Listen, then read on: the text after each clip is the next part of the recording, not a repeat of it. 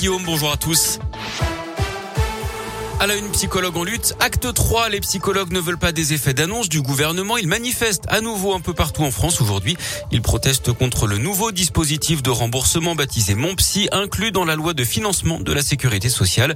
Pour le SNP, le syndicat national des psychologues, ce système ne correspond absolument pas à la réalité du travail sur le terrain et il ne peut pas être viable sur le long terme. Écoutez Aurélie Olivier, Olivier, elle représente le SNP dans la région séances remboursées. La première à 40 euros pour faire un bilan psychologique et ensuite les suivantes à 30 euros. C'est pas des honoraires réalistes. Et pour être remboursé, exige que le patient passe par un médecin. Et donc nous, on refuse la prescription médicale parce qu'on trouve que les patients n'ont pas à aller se justifier devant un médecin pourquoi ils ont besoin d'aller voir un psychologue. Ils mettent pas les moyens dans ce qui existe déjà et ce qu'ils proposent n'est pas pérenne non plus. Il y a Lyon une manifestation prévue à 14h devant la préfecture aujourd'hui.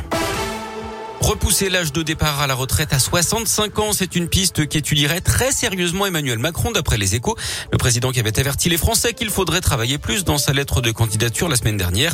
Si cette réforme entre en vigueur l'an prochain, elle sera achevée en 2032. Ses adversaires évidemment sont vent debout. Jean-Luc Mélenchon et Philippe Poutou rappellent qu'ils proposent la retraite à 60 ans. Marine Le Pen accuse Emmanuel Macron de faire payer aux Français son incompétence. De son côté, Valérie Pécresse rappelle qu'elle avait proposé elle-même la retraite à 65 ans. Philippe Poutou justement sera dans la région le 26 mars prochain. Le candidat à la présidentielle sera en meeting à Clermont. Je rappelle que le candidat du nouveau parti anticapitaliste a obtenu ses 500 parrainages sur le fil. La guerre en Ukraine avec les troupes russes qui se rapprochent de Kiev, elles ne sont plus qu'à une dizaine de kilomètres de la capitale alors que les villes de Kharkiv et de Mariupol sont assiégées. Hier, un hôpital pédiatrique a été bombardé.